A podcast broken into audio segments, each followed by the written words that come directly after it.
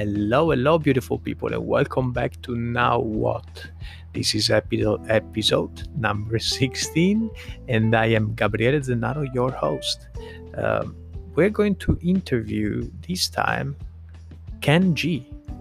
Ken is a great guy. I had one of the most beautiful, beautiful conversation with him uh, we had a blast together and we talked for more than three hours but no worries this episode is going to be only one hour. And uh, we're going to talk about a lot of things. Ken is a data scientist and a content creator. He's, he has a channel with 80000 subscribers and more on youtube uh, talking about data science and uh, his projects and everything he's doing so check him out.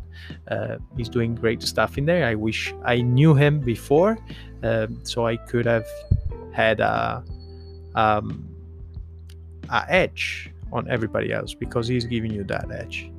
Uh, in this episode, we're going to talk about data science, how to break into the field when you have no experience or experience in another field.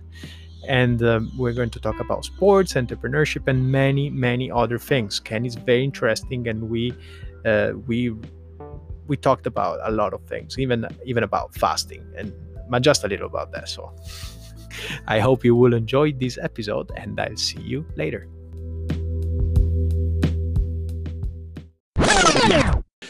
Hello, Ken. Kenji, I am uh, I am a fan, and uh, I, I am truly grateful that you are that you accepted to be on the podcast. So welcome to Now What. Thank you so much. It's an honor to be here. I've listened to quite a few of the other podcasts, so I'm in good company with a lot of the people that have come on, and hopefully, my story, my message can help people navigate this data science career path a little bit more effectively. Yeah, yeah, and the, all the work that you have done, and plus this podcast is going to be helpful, and you're truly a, a mentor for uh, for me, and I hope that who didn't discover you yet is going to discover you, uh, at least my community, uh, via this podcast. So uh, thank you for listening for the, to, to the episode. Thank you. Yeah, yeah. You produce good stuff, so I'm always happy to. Learning a Thanks. lot. Thanks. Okay, so the first, the first, the first question I want to ask you: It is very difficult to uh, get to know your background via via website, via via via the web. You don't put a lot of information about your background in there, so I, I'm pretty curious about it. Can you tell me your journey, your journey beginning from high school? How did you get into uh, into college, and then uh, the the end of the story should be how did you get into data science? How did you discover about data science? Yeah, it's a long story, so I hope you've got time. But we got time, man. so in in high school, I was a very a terrible student. I wasn't interested in academics. All I wanted to do was play sports. So I played golf and I played baseball. And you know, I was recruited to to do both of those in college. I ended up playing golf in college. I mean, that was the thing that I was most passionate about. I, I barely went to any of my classes. I barely scooted by. Um, and I was always focused on how to improve my performance. So even without being interested in academics, I started tracking my, my own stats when I was playing golf. And I realized that I could use this to improve what I was doing there. I could see where I was making the most errors in my game and I could go about correcting those or working on those areas to make sure that I was getting the most, you know, bang for my buck in terms of practicing time. I eventually in school, I went through like six different majors. I think I started with psychology. I took some environmental science classes. I did health exercise science. I think I did uh, like general business, finance, and I ended up in economics. But I took my first economics course and it really resonated with me. It, it mm-hmm. matched how I viewed the world. It, it showed me that I could understand performance, I could understand people through numbers, through graphs, through trends, whatever that might be. And this was completely, you know, pivotal in my life. I'd never um, had a framework for viewing the world like that. So it's like, hey, I can understand consumer behavior. I can understand how I should price a product. I should understand how much time I should spend practicing on a certain area because there's opportunity cost of time. So if I spend, uh, if people are familiar with golf, if I spend an hour practicing on uh, my approach shots, that's an hour I can't spend practicing putting or driving. So how should I most effectively allocate that time? But basically, that first economics course and my love of sports really spurred my interest into diving into sports through the numbers further. So early on, I started to develop this, this great interest in that intersection between the sports that I was playing and how to understand them from numbers in general. So after college, I went, I tried to play professional golf for about, I guess, six months. Um, and I realized, again, this opportunity cost concept that, hey, if I spent five years doing this and I didn't make it, what was I forgoing? There are, you know, there were starting to be, I was starting to see other things that I would be interested in doing, specific, specifically around the analytics space or with sports that I wouldn't be able to do if I didn't have the proper education, the proper background, the proper understanding of that field. So I took six months and I was like, you know what? I'm going to go back to school. I'm going to try and break into a field where I can learn more about these analytical skills. So I applied to get a master's in global commerce at the University of Virginia. I ended up getting in. I took the GMAT while I was still playing tournaments, and uh, I did well enough to get into school. Before I started that program, I actually worked at this company called DraftKings. And so in the US, DraftKings is one of the biggest daily fantasy sports websites. And mm now they're starting to get in pretty heavily into the sports gambling space. I yeah. just looked, their stock was up quite a bit today, which made me happy because I bought a little bit. So um, that, that's always a little bit of a win. But there I learned a lot more about the technical skills you needed for this space. They were doing sports analytics at a high scale, trying to optimize the competitions. And I got exposed to SQL, I got exposed to R, I got exposed to Python these are tools I had never even considered working with before. But I saw how important they were for, for this broader field that I wanted to get into.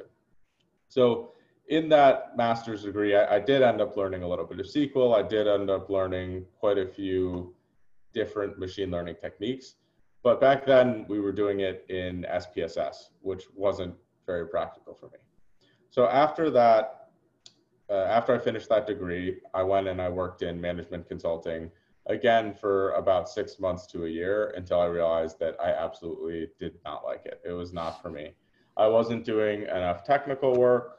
It was quite a grind. You know, I was working all the time, uh, and and it, I just didn't enjoy the nature of of the work at all. I also felt huge imposter syndrome because what I was doing was uh, like software development lifecycle consulting and also project management consulting. And I had never worked on a software team. I also had no clue about, I'd never written a line of code at that point in my life. So how can I be telling the head of software development or like the head of DevOps or the CIO of the company what they should be doing if I've never had any exposure to their world? It was, I was a complete phony. So at that same time, I realized one, I was a phony, and two, well, how do I go about getting these skills uh, that would match my sports analytics data science interest that I was developing at the time. And so I was like, look, I, I realized from my last degree that SPSS isn't the way. Programming is going to be the future of data science or, or the future of the problem solving that I was interested in.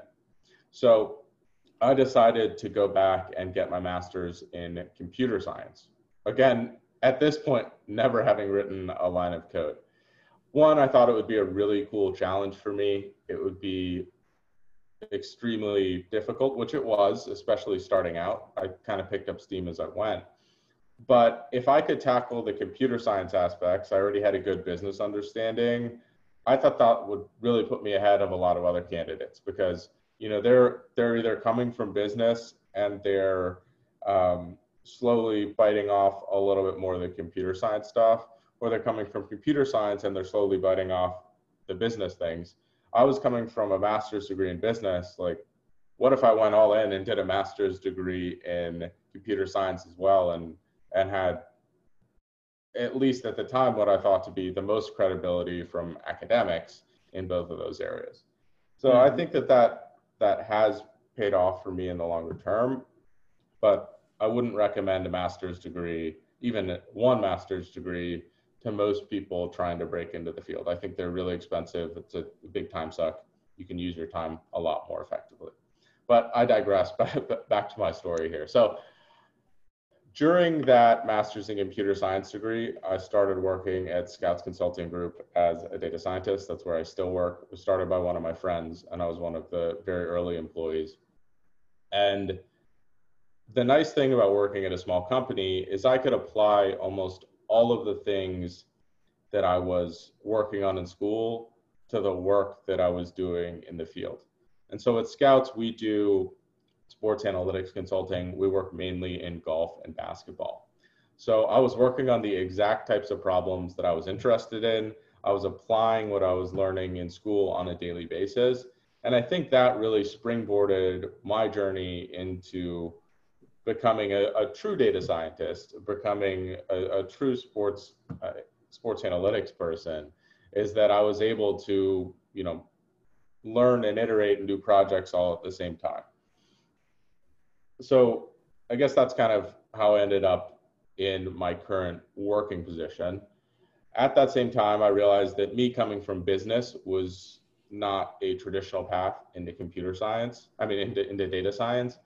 And I started making YouTube videos because I wanted people to understand what my journey was like if they were interested in making that transition as well. I had a lot of fun making them. I, I think I produced my first YouTube video in grad school still for one of my class projects. I just posted it because I had to share it with the class with the professor. And I didn't realize on YouTube you could make an unlisted or private link. So I just like uploaded it. I was like, ah, whatever, no one's gonna watch it. And then I came back maybe three months later and it had a lot of views for me at the time. It was maybe 600, 1,000 views. I was like, oh my goodness, uh, people like to watch this stuff. And so there's a couple important takeaways from that. The first is I had a little bit of traction. I had momentum on YouTube. And I was like, wow, if I build, you know, if I make more, there are already a couple people watching, you can build on that. You know, it's hard to start from a dead stop. Uh, the other thing is that I, I, realized I really enjoyed the video making, the editing process, and what a you know what a fun hobby, what a cool way to put myself out there.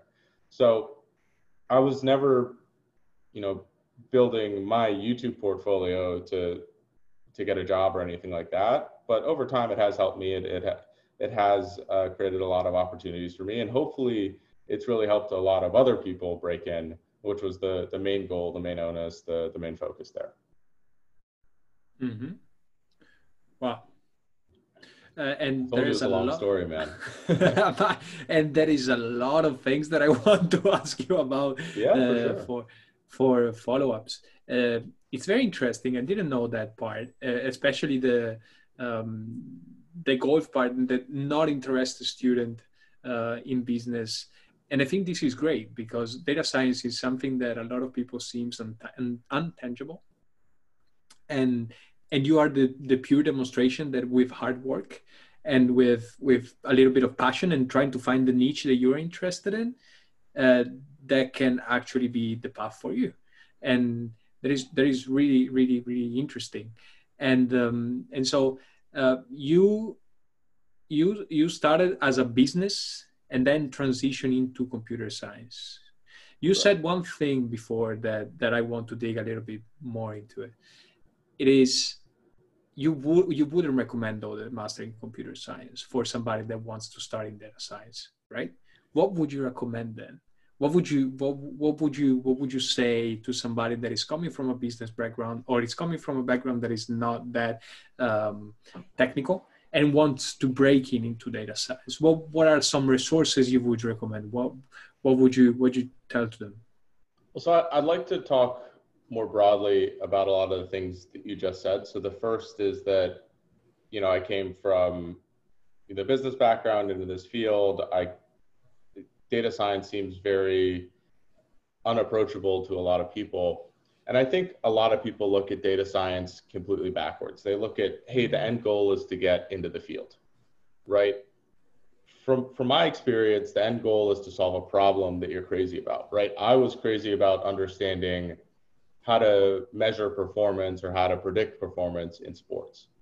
And all of the data science tools I learned on the way to solving that problem. So I would focus more on a problem you want to solve. Say, oh, I want to, you know, even if it's like something really basic, like, oh, I want to end world hunger, right? Focus on solving that problem and you'll accumulate the tools over the course of solving that or, or attempting to solve that. And so to me, that's a lot more of, I mean, solving world hunger is not an attainable goal, but building the tools or, or building the data expertise to approach that problem is a lot more attainable and specific than learning data science because the field of data science is so big. I will never know all of data science, right? Sure. I will never know all of machine learning. Why would I set that as a, a goal if I'm just constantly going to be disappointed? I can, mm-hmm. you know, build a model to predict who will play well in the next golf tournament, right? That is something I can do. And with a concrete outcome, I can build the concrete steps to create the pipeline for, for all the skills needed to, to produce that. So my thought is turn, turn the equation around and say, what problem am I trying to solve? Let's learn all the skills needed for that. And then I can look back and say, oh my goodness, I'm a data scientist. I've learned all these skills from solving this problem. So mm-hmm. that would be my initial recommendation there. In terms of, um, in terms of the courses or the tools you'll use to get into the field, there's plenty out there for free. I really like, sorry, excuse me. Ooh. You got it. I like uh, Kaggle.com is one of my favorite ones. They have free online micro courses. They're they're really good. Also, I work with 365 Data Science. There's that's an online certificate. Pretty much all of these online certificates are really good. Those are good ways to uh, uh, 365 data science. There's would you ones. pick? Would you pick one of those instead of a of a master in computer in computer science or of a master in data science? Would you pick those? Uh, so I, I think that looking at that looking at it that way is a bit one dimensional, because sure. you know with one of those, if you take a certificate and you do awesome project work and you network, you're going to get a lot more out of the time that you put in and the money that you put in than you would from a master's degree, right? So if I took the same, you know, let's say I, in the U.S., I have to spend maybe twenty to thirty thousand dollars on a master's degree. I have to invest full time for yeah, in pro- probably even more. I have to invest full time for, um, you know, basically a, a, year minimum. Let's say that that's what uh, two thousand hours ish right? Mm-hmm. And so I get a master's degree, but and, and I get the knowledge, but what else have I accumulated, right? I mean, I don't have work experience. I don't have any of these things. If I spent those same 2,000 hours and $30,000, uh, you know, on a certificate, which maybe costs $500, um, built, you know, in those 2,000 hours, how many projects or how much hands-on experience I could get? I could volunteer. I could do plenty of things. Um, and then also if i spent a lot of that time networking i think i would be a lot further ahead with without going the master's degree route both financially and both career wise if i use that time effectively for some people though to be completely transparent they're not good at using their time efficiently and that sure. for those people if they do have the money a master's degree makes plenty of sense right um, a master's degree also has benefits like you can get uh, an internship probably more easy if, if you're doing a master's degree program, right? Uh, but from my perspective, if I had to go back and um, if I had a little bit more self-discipline, I would have 100% gone the um, gone the certificate, certificate and project route, right? At the same time, at that time, during both of my degrees, I did not have the self-discipline to to learn it on my own. So they worked out well for me. I mean, I still have you know hundreds of thousands of dollars of student debt, uh, which luckily I'm fortunate enough I can I can manage with with my work. But um, you know, th- th- there is a, a a huge financial and time cost to doing one of these master's degrees, and it's not a decision that should be taken lightly. But it's also not a one size fits all answer. You have to really understand yourself, understand your limitations.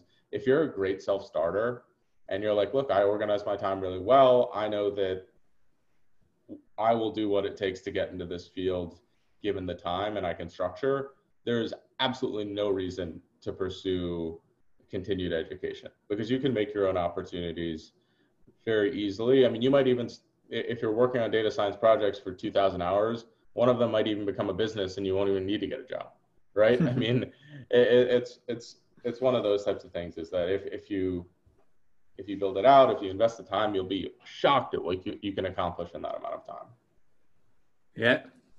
Yeah and i'm a huge believer in that that you, you at least you should have the the the thought that you have you have to think through the uh, to get a master and to put that the money that that needs to get into a master for things that actually you can learn online. Like many of the resources that are online uh, that can that can be even better than a than a than a, than a master degree uh, i think uh, talking for me it, for I, I have a computer science degree but most of my skills i picked it up online the things that that I will need in the future for computer science, I picked it up online because I was researching uh, my own things, right? So, so definitely, definitely, thank you for that. I hope that that is going to help a lot of people as well. Two follow-ups questions. Yeah, well, hopefully they'll save them some money too. You never know.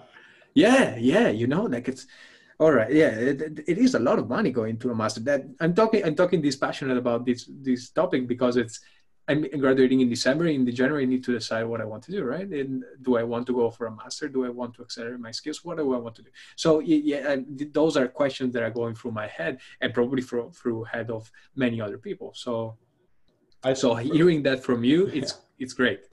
For me, I always think work experience or or as much real world experience trumps degrees as much as you can. I mean, I had someone in my YouTube comment section yesterday. He's like, I'm, I'm in the getting towards the end of my master's in data science, and none of these companies will even talk to me because I haven't had real world experience. I thought he's like, oh, I thought this master's degree would be great and it would give me all the skills, but you know, everyone's turning away because they they want the thing that I that I gave up, right? And companies are fickle. The require the recruiting hiring process for a lot of data science roles is BS because they don't know what they want still. But at the same time, I would always look at it like, you know, my first approach is to try and get a job. If that doesn't work out, you should go get a master's degree. There's nothing wrong with that. But your hmm. master's degree should be focused on getting internships. It should be buying you time to create opportunities. Yeah, yeah. One of one of the reasons I did go back to get a master's degree is I wanted to start a company. I wanted to, to start a few different things, and I was like, look, if I go to school, I can buy time to start these things you know, I, I can take out a little bit of student debt and it's worth it to me because I have that extra time to create and to produce. None of the things that I produced in that time, aside from the YouTube channel, really ended up being somewhat successful. But I, I'm glad I took the time to develop those skills or to try and expand there. Yeah, great. And yeah those skills are even if they don't turn into business as you said those are real work experience you can show and you can you can and you learn from those things. Like the most important thing for now for for for in your 20s i believe is to build up skills that you will use in the future when you have a real business. And so learning as much as you can. So do things and yeah uh, thank you for that that is great the follow-up question that i had because it's very important uh, i think it is the, you said that you worked into data science backward. So you start from a problem that you really believe in uh, or you're really fascinated about, and you work that backward. So you you you you go for you try to understand that problem fully and try to understand through numbers and data. Do you remember what problem was it? What exactly was the problem? How did you get started in in those uh, in those numbers uh, in those number ways? So if somebody else has this same kind of path uh, they can they can start their own project as well. Yeah so my first problem just came from my own personal life. My the thing that i wanted to understand is how i could get better at golf right? That is the, I, didn't need any fancy techniques. I was recording all my scores in Excel.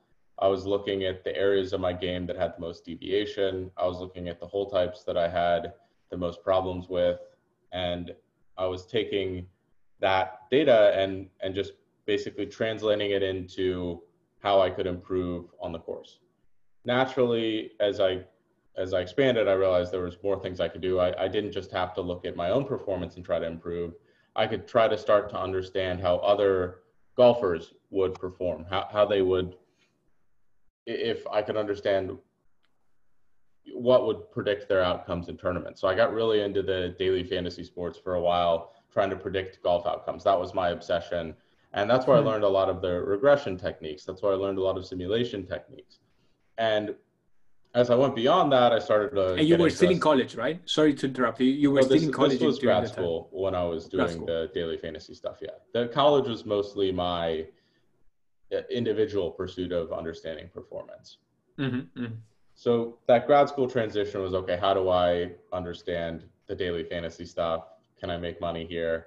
And I think I was net positive. I didn't do anything crazy. I it, also at the same time I didn't have a tremendous amount of skills in that area. So uh, I was still developing, but I learned regression in school, but I learned how to apply it and I learned how to normalize it and do a bunch of those different things working on these projects.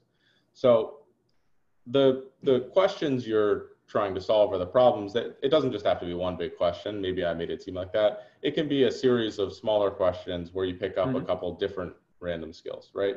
So I learned in my my my first pass at understanding my performance a lot about statistics, probability theory, standard deviation, normal distributions, whatever that might be. Because if you look at all of my golf scores over the course of a year, they fit pretty closely to a normal distribution. Some days I have good days, some days I have bad days. What does that shape look like? You know, can I, uh, you know, decrease the the standard deviation over time? Can I move the mean lower so I'm shooting better scores? And then I started in grad school to get into the predictive stuff. How many fantasy points do I expect this person to score on a given day? You know, the, there's some probability elements, whatever that might be as well. And then after that, we start getting into the uh, other sports and looking at more uh, sports analytics. Is is this player, you know, for example, going to win over the course of his PGA Tour career? You know, what are the what is the probability of that? Can I use logistic regression in that classification problem? So I found a domain in sports where I could apply pretty much all of these different data science concepts. And it, worked out really well for me because I was able to stick these concepts on to something that I was already very interested in. I, I don't I don't personally love data science for it being data science, right? I don't love reading about algorithms all the time. That doesn't really wet my whistle but I love applying these things. I love what they can do. I love the questions that I can answer with the tools that I have. I mean, I don't, again, love coding, but coding is a huge means to an end. There's so many things. The world is so much bigger when you can program. It, it's just the, you know, it's the utility belt for solving problems in 2020 going forward. I think. Yep. Um, yeah, this is great, even because um, um, personally, I, I, I think that way as well. I, I was in business first, then I, I transitioned into computer science because I wanted to understand truly what what the whole software world that we are creating can what what what, what kind of opportunities can open for me and uh, and so i um, i want to ask another thing and it is how did you go about like finding the resources you needed um, in, the, in solving the problem, right? So let's say you are in the middle of your project, you are trying to understand uh, how to maximize your golf, um, how to maximize your golf performance, and you need some statistic or you need some uh, you need some some skills that you don't have. What is your approach? What do you do? Do you do research? What do you do? Do you go at school and you ask somebody? Do, do can you go a little bit deeper into that process that you have? So the reason I produce YouTube content is I wasn't content with what I found in my initial searches, especially when starting out. There's a lot of misinformation. Even now, there's there's more stuff out there to get confused on. At it's the crazy. time in, in, yeah, at the time in school, I would reach out to people that I trusted with math, for example. I go to a couple of my professors. I had an economics professor named Thomas Rhodes, who I would wear out his office hours asking not economics questions. And I'm pretty grateful to him. He was nice with me, but there are a lot of professors that are like, dude, get out of here. This isn't related to my course. Uh, but I would also look at a couple online communities for daily fantasy sports, for example. There's one called Roto Grinders. Uh, now I'm realizing Reddit is a good source for that. There's plenty of Facebook groups. And for those things to work, I think you have to be as involved with engage, engaging and giving value as you are with um, with asking questions. That to me is something I've realized over time. If I'm just constantly taking, that's not going to create a good reputation for me. That's not going to make people more inclined to to help me out uh, because you know what what value are they getting out of it? So the more I think about this, whenever I would ask people for advice, let's say my professors, I'd be, hey, do you want a golf lesson? This is something I'm good at it. Uh, I, I can help you out if, if you help me out. It's, it's symbiotic, we both win. So I started with people back then. I think now, you know, seven, I guess five, five, six years later, there's a lot of resources on YouTube now. There's a lot of people on LinkedIn. There's there's bigger communities where you can maybe even have one-on-one interactions. Still on my youtube channel i answer almost every comment that i get or i try to as long as it's not super broad and super vague. If you ask me a specific question like hey i am interested in applying this statistics concept to this analysis i'm doing i'll give you a, a one or two line answer that would hopefully help solve things. So i would have loved to yeah, this might sound a little arrogant, but I would have loved to have had myself as a resource back then, or, or some of the other YouTubers that, that I'm friends with, you know, uh, the data professor or, um, you know, Danny Ma or some of these, these other people on LinkedIn. I mean, it's incredible what you can do if you're engaged in these communities. But, you know, if any of these people get a message or uh, a comment from someone they've never seen before or who hasn't contributed, there's going to be less incentive on their part uh, to to respond because who is this person? You know, if, if that person's commenting on everything, trying to add value to other people all the time, hell yeah, I'm gonna respond to that person. You know, that that person's helping me out by answering some of the other questions if they know them as well. So um, I would always make sure, or or I would recommend for anyone listening to this is look at these things as a two-way street. Absolutely use those resources, but try and provide value that's to get you so much further and this is a life lesson. Not only about communities and this is so true even for linkedin for for everything. Like you need to give something in order to receive. You cannot just take and take and take. It's not going to serve you well. And but how do you go for uh, for those resources? How, how do, because if you start like let's let's say that you you're just landed in this community what do you do? How how do you create somebody you need some skills first. So what do you well, well how would you start in those things? I would start with just basic google search right? And then just experimenting for a little bit. You know you get an excel you say oh you know this is um, you know i, I want to track my data right? So the first thing you do is you, you aggregate the data. If you have that data, that's already value you can provide to someone else because you can share it, right? And so even if you're asking questions about it, it's like, well, I don't understand how this standard deviation or this z-score thing works. I have this data. I'd be happy to share it with you. Uh, you know, if you wanted to, to use it for anything you're working with, it could be fun for you, whatever that might be. Uh, if you can help me understand how this concept works, or at least give me a couple resources for how this works. I think that generally just the thought of reciprocation or the mm-hmm. thought of creating value is usually enough. I mean, you should be willing to follow up with it, but um, I, I, would say less than 2% of the people that reach out to me asking for help consider offering anything in return. And a lot of the times they're like, hey, would you be willing to uh, accept payment for, for this type of thing? And, you know, I'm probably never going to accept payment for doing the resume reviews or any of those things.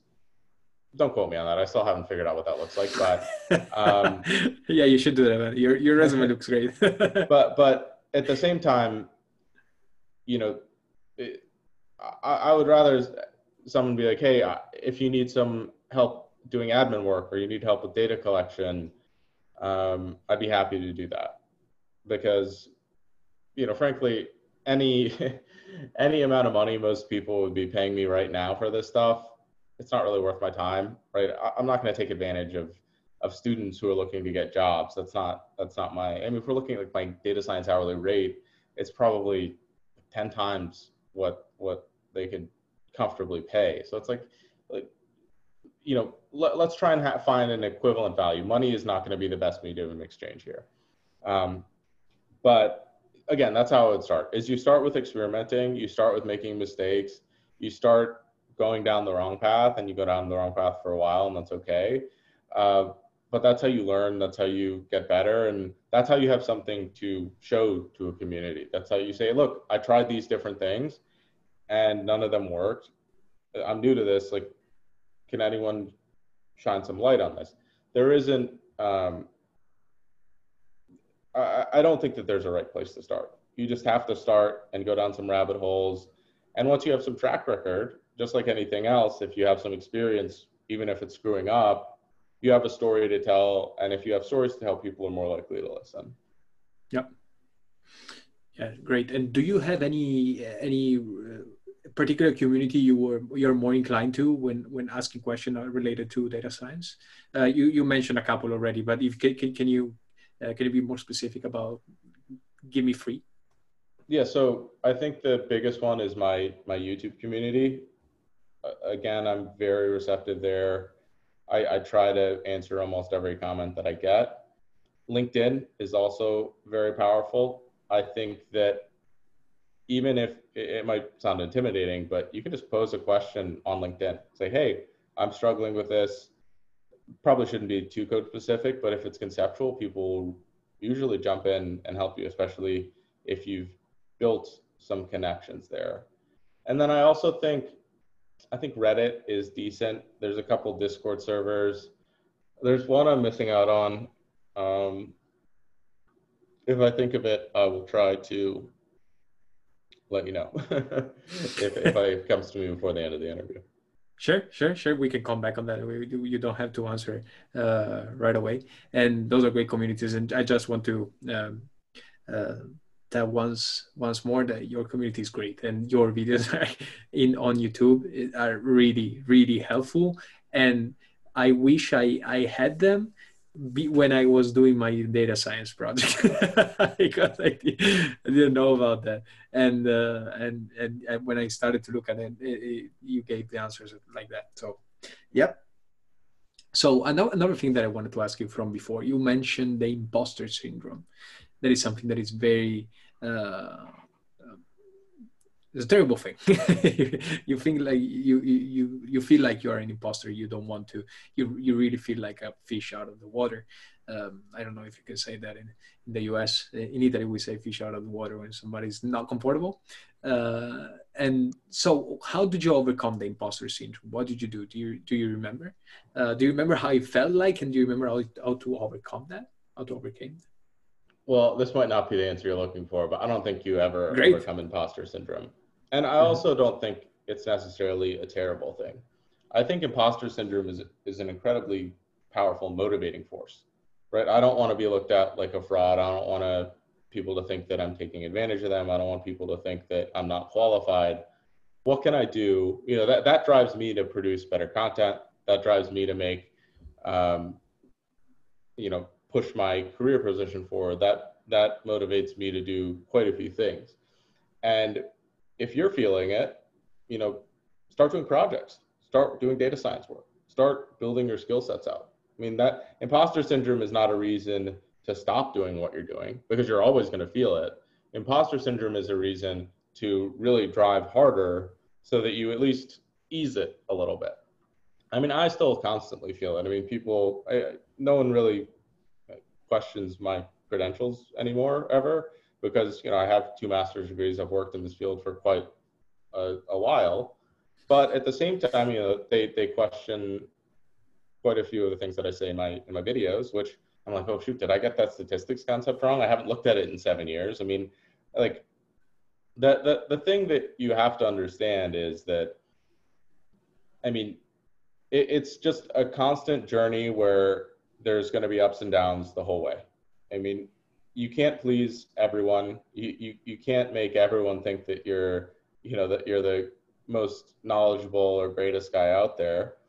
Um, and, and you shouldn't try. You should be really honest with what you know. Say, hey, for example, with my YouTube channel, there's plenty of concepts that I'm not very advanced on. I don't do a ton of deep learning. I just, that's just not a big part of my day-to-day job. I try and do some projects here and there. But if someone wants a deep learning tutorial, if someone wants a better understanding of that, I'm not going to say I know that. I'm going to bring someone in who is an expert in it and have them talk about it. Or I'm going to try and do a project where I know that I'm not an expert in this and I, I'm, I'm building it out with you. So we're both learning at the same time. That creates value for me because there's accountability. And if I'm coming from it at that angle as a student all the time, how, how can someone get mad at me if I if I mess it up, right? It's like, well, you know, we're both learning here. And you might get someone in the comments that's like, hey, actually do it this way. It's a lot more effective. That's helping my learning to begin with. So, you know, in data science, you're very much like in golf, you're, you're not successful all that often, right? You have to try a lot of things before you get a acceptable result. And you just want to make sure that you're not getting defeated or knocked down constantly. You just have to have the mindset where you're going to keep going, to keep learning all the time. And that really, in my mind, helps me ease any of those nervous feelings or that I'm not enough or that, um, you know, I'm not, you know, who I say I am or I don't have the credibility. It's just like, look, like we're all students. We're going to continue to trudge forward. We're going to continue to learn and like treat, treat it like it's fun, right? Like if, if you don't think data science is fun, if you don't think learning this stuff is fun, if you don't think solving these problems is fun, I mean, you probably shouldn't shouldn't do it, right? I mean, there's plenty of other ways to make really good money, more money than a data scientist makes. I mean, software engineers have uh, very comparable incomes. It's probably the barrier to entry into becoming a software engineer is a little bit lower because there's it's a lot easier to evaluate the performance of software engineers, right? I mean, you know, I might be going down a little rabbit hole here, but no, no.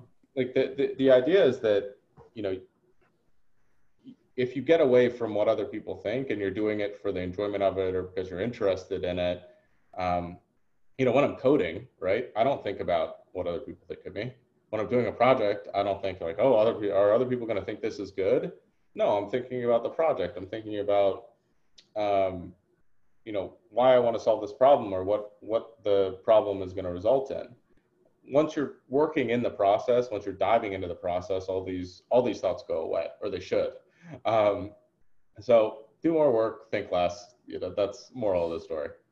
kind of went around and about there, but hopefully there was no, no, no, no, no, no. But and I think I think it everything you're saying uh, during the whole the whole thing is so valuable. Yeah, because it um, and then uh, I I thought about going into data science for a lot of lot of time, and it is so cool to hear for, from somebody like you that you had the same thoughts that I had, and you overcame that, right? And and so and so it is truly very cool. so thank you for the, all the value that you're bringing here. Uh, another question I would ask, I, uh, because we, we're talking for a lot, and I don't want to steal a lot of your time, but I do have a lot of questions. so, uh, can you walk me through a day-to-day routine? Uh, what what is your day-to-day like? So, for people that don't know, uh, now it's eight twenty, I believe, uh, in your your time, PST and and uh, and we started the call at 7:30 so you, you should you are early early guy. Yeah. a very early well, so can you walk me through your routine as a data scientist? Or, or what you do a day to day? Yeah, so all my clients are on i'm in the us and i'm on hawaii time which is six hours ahead of eastern time where most of my clients are. So i'm waking up at most mornings at around like noon their time or a little earlier than that, maybe like 11 a.m., 10 a.m. their time. So uh, wow. everyone else has had a little bit of a head start on the day uh, compared to me. But in, in my mind, this this means you know this means that I have a lot more time at night, even though I'm a morning person, to to be effective, and I can get ahead on work when they're done working or whatever that might be. But a normal day, I wake up at between 5 and 7 a.m. I don't set any alarms because, you know, and unless I have any meetings. But I, I usually wake up pretty reliably ar- around that time period. I read a book a while ago called Why We Sleep. Yeah, and it talks great about book. The, yeah, it, I mean, it talks about the importance of sleep, and um, I that's something I really wanted to put a priority on, and that's why I've just done away with the alarm clocks. I think that I feel more energetic, more rested. My my body is, you know, I have less aches and pains, whatever that might be. But so wake up in that window. I usually get up. I have some coffee. I'll. The first thing I do with is mint, I right? You said Yeah, that before. Ex- exactly. I, I like it with mint. I, I don't do any uh, true calories or like any sugar. No, I, I I've been fasting for a while, so I don't I don't eat Oh. anything until until noon or one.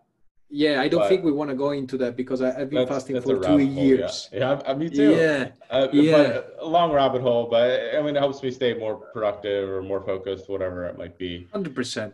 Just But, quick um, follow up. What what kind of fasting are you doing? I know it's intermittent, but what, what kind of fasting do you do? Eh, wh- So- what do you do? I do eight sixty. Yeah, I, I, I same thing. It, it fluctuates. I, I, it'll be between. I'll fast between 16 and 20 hours every day, and sometimes more. I- And like some Mondays, I just won't eat. And then at the beginning of the year, I do a three-day water fast.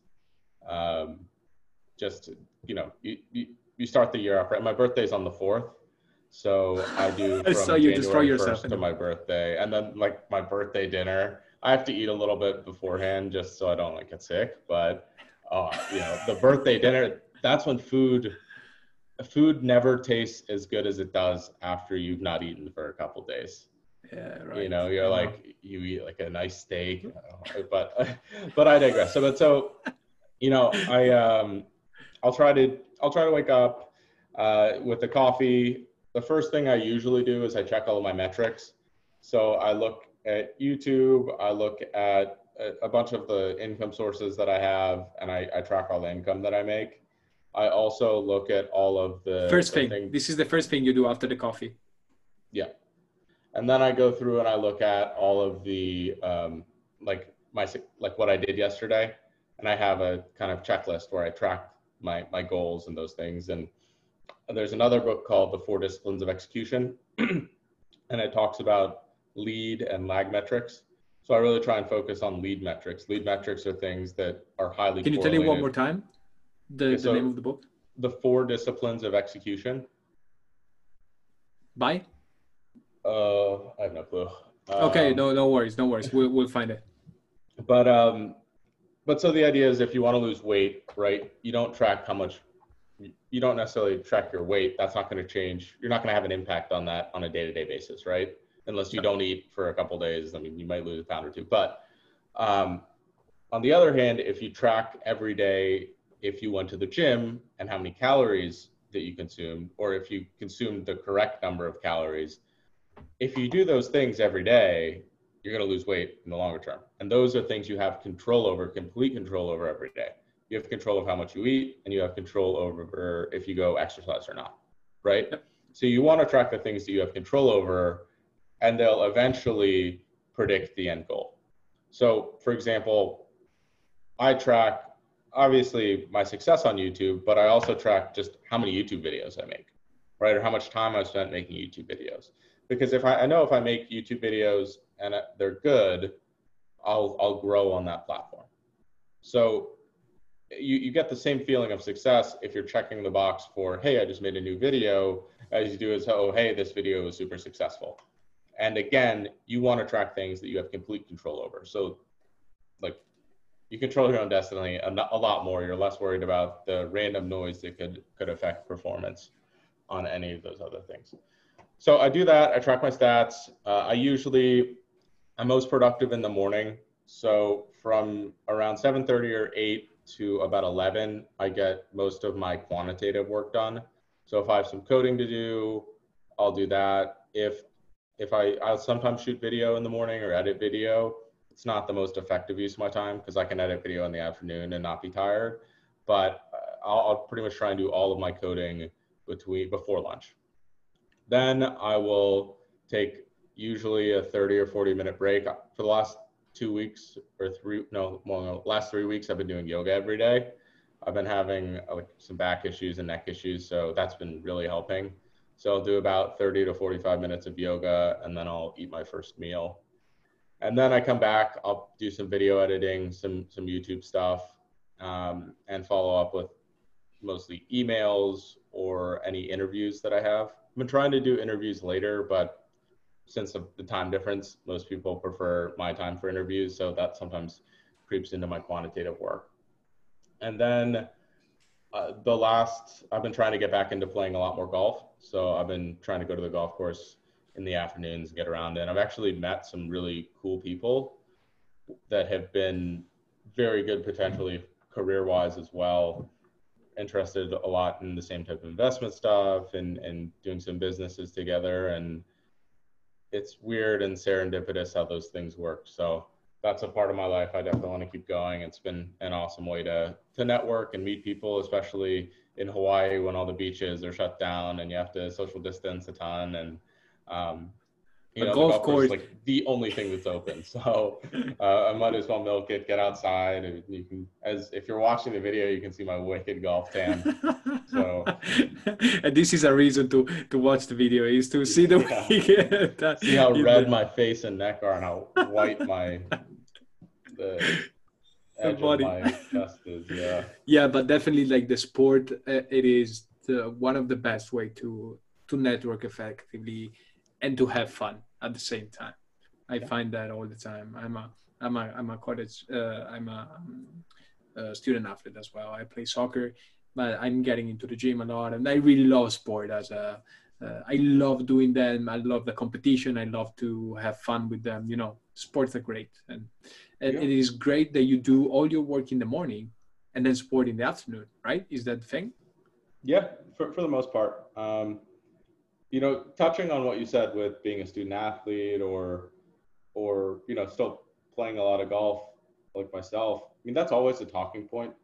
If you know, it's it's a little bit. I don't know if it's disappointing, but it's. Um, I, think it is a idiosyncrasy of business that it is so tied to conversation and interpersonal skills, and in most business circles, like sports are really closely tied to interpersonal skills. I mean, they have been forever. And being able to talk about you being a student athlete, that's an automatic talking point that's interesting to other people. For me, like if I tell them that I play golf or that, you know, I played professionally or I played in college, whatever that might be, people are always interested in hearing those stories. They're always interested in establishing a further connection on that, right? I mean, everyone's like, oh, you know, I'm a terrible golfer, but I love it. And I'm like, oh, you know, like it always goes down some weird rabbit hole and you, you, you know, you, you become friends or whatever that might be. Yeah, but you can teach them, you can invite them to the golf if you're exactly, interested. Yeah. yeah, absolutely. And, absolutely. and so maybe this... and can do that in soccer because in soccer, you know, it's difficult to get, you need to be a little bit more athletic, but I'm trying to go over some gym stuff to, to work well, on that. I, I think uh, in a broader picture, the idea is not that um, you have to play the sport to be able to to communicate, but you should think about what are common communication topics? What are things people are generally interested in? You know, and learn up on them or, or have some uniqueness about yourself. I mean, I, I get dinged all the time on like dates and stuff, for example, because I've never watched The Office. I don't enjoy shows. I, I really, I, I, just don't get it. I feel like watching shows for me is a waste of time because of yeah. that opportunity concept. What else could I be doing? But like those are some of the most normal ways people connect with each other when you're first meeting, right? It's like, oh, have you seen, uh, have you watched Game of Thrones? Like, or you know, I have watched Game of Thrones, but um, me too. You know, I forced myself and watched yeah. it, but it was cool. But, it was very but, cool. But you know, those are the things that you have to think about when you're communicating. Is like, maybe you're not that good at networking, but like, what are just what are things people like? Learn how to talk about them. Um, it, there are, you know, we, we had a really good head start because sports are an interesting topic. We both played them, but you know, that's not something everyone else can't learn from is that, Hey, like, you know, learn about sports, learn about, you know, some fascinating concept of the economy that people are going to find interesting, learn about, you know, know, know the most about agriculture. People are going to find it interesting. Feel like, oh, you know, actually you're walking down the road and like, oh, this is, these are eight different types of fauna that I've seen. Um, but I, I digress. I, I just think that's something I always want to bring up because you know people don't think of data science, a very technical field, as being uh, soft at all. But the interview process is all interpersonal, well, half interpersonal skills, and then some technical skills. Uh huh. Uh huh. Yeah, and so just finish the part of your day. You, uh, what about your evening? So in the in the oh. afternoon you try to play some sports, and in the evening. the evening, I'll usually I'm boring. I'll just come home and eat dinner, and then I will read or I'll answer a lot of YouTube comments, LinkedIn comments, uh, emails. Just probably not the best way to end my day. I, I, I put all of my technology outside of my room when I go to bed though, so I feel like that's at least a, a good way to completely disconnect. Um, yeah. All right. Yeah, well, I, we don't want to go into that rabbit hole because this interview is already one hour long, and yeah, uh, because I have so much to say about that. that's cool. Yeah, there's a yeah. lot of the product, productivity stuff that I, I'm fascinated with. I, I think that, you know, we're part of the excitement of life is understanding how to optimize or become the best self. Yeah. And maybe one day I'll make another YouTube channel that talks specifically about that stuff, but I feel like maybe I have to be a bit more successful before uh, before people really tune in and, and listen to my, my life advice outside of data science advice. So well, I don't think so. I think for like I was thinking about that too. Doing uh, maybe we we can we can do a collaboration yeah. on that. Yeah, I, I'd love that. I'd love that. So people in the in, people that, who are listening to this, please let, let us know. Yeah, let us know. if you're interested in those kind of things, because yep, yep. Yeah, can, I promise the videos will be a little a little bit more concise. yeah, this is a long. I, I will put like uh, notes and so people can jump on uh, where the, the point they they they like most. So I, but we don't want to keep them for hours. Of course, of course. and I feel like we can do. But uh, yeah, so so a, another thing that I would ask for you is what kind of resources or what kind of skills would you would you go back and, and learn as a college student? What, what what do you think in order to break into data science? We're always talking about data science. What what would you what would you what would you say there are the biggest and the and the best resources to learn? So the hottest there, there are two things that will go the furthest in getting you a data science job or probably any job in general. The first is having a track record, right? And so that is either through internships, jobs, projects, volunteer work, whatever that might be. And so for me, I would have spent more time pursuing those opportunities and building out a track record, right? The second thing is um, well, actually, I want to continue on the track record path. What I've done, hopefully, with YouTube, or what I've really strived to do over the past year, is to create um, enough critical mass that things are attracted to me. Right? If I have enough content out there, if I have enough of a brand, if I have enough of a presence, opportunities come to me rather than me having to go out and get them. And you think about that like a planet, right? If a planet is large enough, it has a gravitational pull and it'll bring things towards it. If it's small enough, it'll get pulled towards, I mean, it'll still have gravitational pull, but it'll get pulled more towards other things, um, etc. So Great for me, analogy. Yeah, so for me, I wish I had started creating that gravitational force earlier. I wish I had started producing content and sharing it. I wish I had started, you know, connecting with people on LinkedIn. I wish I had started going out and building a network, building again, this track record, this brand, whatever that might be. If I had that, it's not just, you know, sponsorship opportunities or partnership opportunities or interview opportunities that I get now.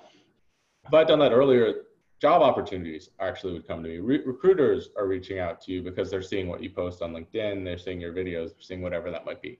So that is something which might not be um, might not be super concrete, but that's something that I think pays incredible dividends going forward is if you've built that. And I'm learning that now and I'm really focusing this year on building that out. But, you know, think about that what that does if you're in college now, what that does for you in 5 years. Right? I mean, you might have uh, an audience or a website that you could even make money off of, right? Or you might have um, a ton of different job opportunities where you can actually take the job of your dreams because you have so many other options and you can really pursue different opportunities. So thinking in the long term with creating this critical mass is is something that I know you know at the time I I didn't have the wherewithal to do, but it's crazy to think about where I could be if I had started building that out earlier, my own brand or network, whatever that might be. Um, I guess this now kind of goes in line with that. The second thing is to just work on interpersonal skills, work on connecting with people. Pretty much every data scientist I've ever talked to, I mean, we're talking 50 plus. I don't think more than one or two of them have gone through traditional means of getting a data science job. That means mm-hmm. they go on LinkedIn, they go on Glassdoor, they go through the interview process, and they get the job. Like 90 percent, 99% of the people that I've talked to, I guess 98, there's only been one that has gone through the traditional path uh, of, of, around 50 plus, um, have either been referred by a, a, friend into a company or they've worked with a recruiter to go and get that job. Right. So, you know, you're talking about not necessarily a shortcut, but you're talking about maximizing your opportunities. It doesn't come from just sending out, uh, you know, a hundred a hundred different uh, applications. It comes from maybe finding 10 friends and going through, you know, 10 employee referrals. There's a positive incentive for them to do that. Most employee referrals get a little stimulus bonus as well. So the incentive system lines up a lot better and it could potentially save you a lot of time and effort, right?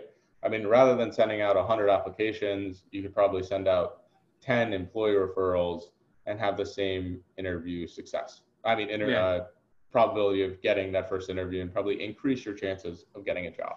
So, yeah.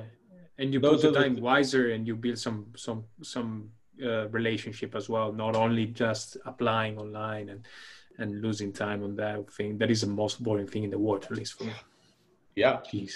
Well, you know, something that I recommend is really spending time in your applications, writing cover letters, making your resume exactly. unique to each position and it's hard to do that for a hundred different things. But if you're thinking about it, every time you don't do that, you're decreasing your chances by a couple percent here and there, and you're you're actually hurting yourself. So it's it's you know if you're just opportunity cost. Job, yeah, exactly. Opportunity cost. You want to work. Um, I, I think few really good promising opportunities are always better than the shotgun approach. Mm-hmm. Um, yeah. Because just like data science, where you're honing in on individual projects and you're going to put your best foot forward, you're going to learn the most when you're focusing on just one or two things that have concrete outcomes. Same thing with the job approach. If you're really focusing on getting one or two or three positions, like I don't know, the, the world has a strange way of zoning in on that and and really highlighting the value you can provide in those positions. Mm-hmm. And what about any technical skills you would suggest? Like talking about real because this is great but you have to have some skills as well obviously especially in data science that is a very difficult very difficult field to break into what, what would you say um, meaning uh, languages to learn libraries to to get to know um, you know those those yeah, those, so those, kind of things I, I think having an understanding of python the main data science packages are pandas numpy scikit-learn yeah. matplotlib but even more valuable than that is there's two skills that I think are, are really important. The first is learning how to find and understand documentation. So all of these Python, uh, all these packages are documented very well, you know, by the people that create them. There's tons of examples there, and just going through that, understanding how it works, um, for any package that you that you try out is going to be more valuable than like memorizing the, the the different methods that are used right so i would highly recommend people focus on understanding how to pick up things quickly through documentation or through googling or through stack overflow learning how to write a good google search probably is worth more than you know memorizing 20 of the methods that are most commonly used in pandas because I can always just look them up, right? So, uh, you know, I heard a while ago, which is an interesting concept to me, is that you should never organize your email inbox. My email inbox, I have like thousands of unreads, I have all these things, but at the same time, I know how to use the search in my inbox very effectively if I'm looking for something, right? Mm-hmm. And I can also set up the filters very effectively for if something is going to be important or it's from a from a subscriber, it goes into a certain folder. But you know, most of the stuff you get is just garbage, and you waste a lot of time just sifting through it. Right? You can always hire mm-hmm. an assistant or something like that down the road. But if you get really good at the search, you don't have to worry about a lot of that other stuff. Right? Same thing with data science. If you get really good at understanding where to look for content or, or where to look for the answers or uh, how to properly ask the questions, you, you, you save most of your time and, and you learn a lot faster because you're able to just like work on projects, you're able to do stuff uh, at, at a lot higher clip. So people are so worried about, oh, I should learn this technical skill and this technical skill. If you look at the job descriptions, they'll have thousands, like like the amount of technical skills that you should know is absurd. It's not something anyone can learn, right?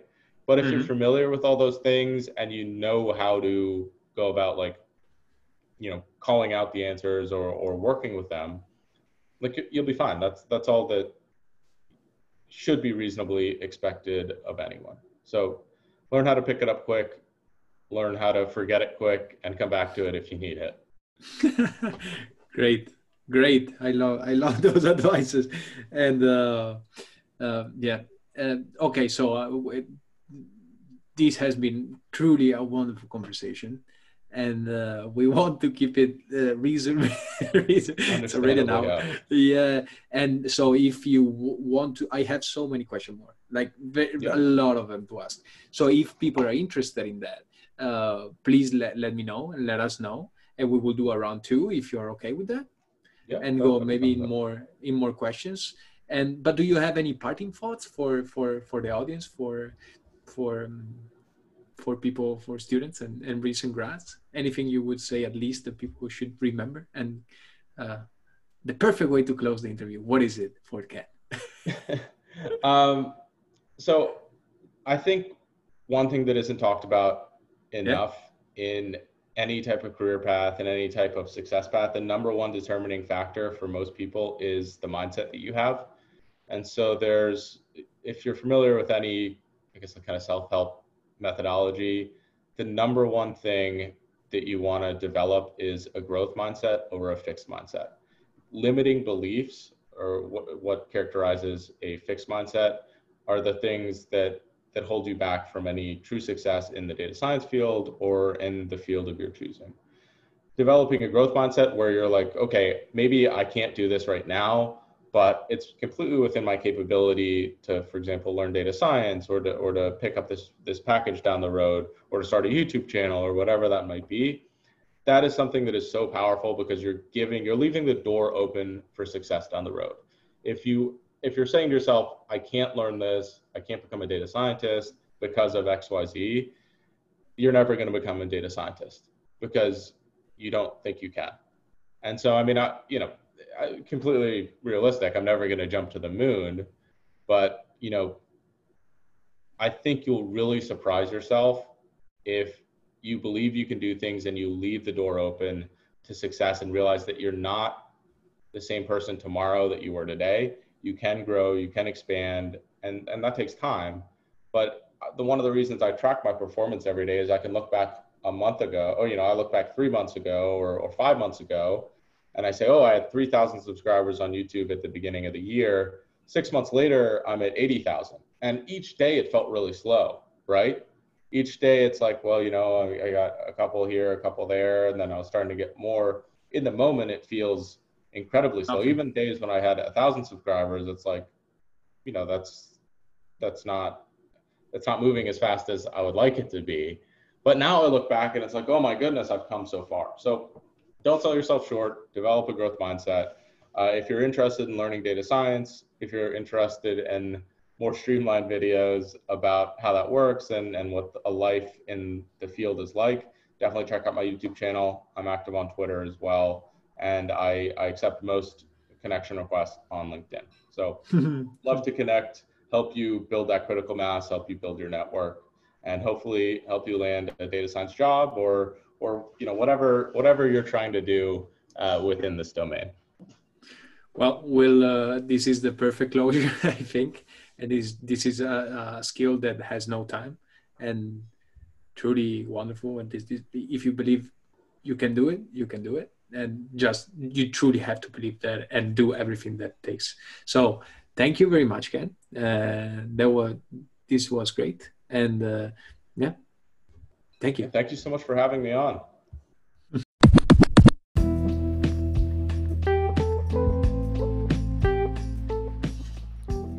And there you have it, beautiful people.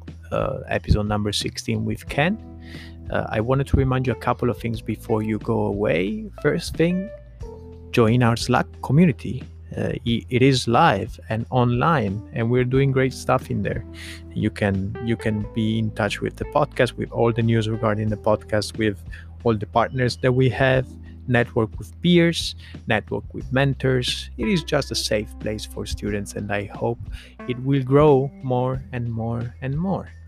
After that, check us out on YouTube if you prefer to see my ugly face and Ken's beautiful face. Go to YouTube and search for this episode. I do have um, every other episode as well, starting from uh, episode number 10 with Austin.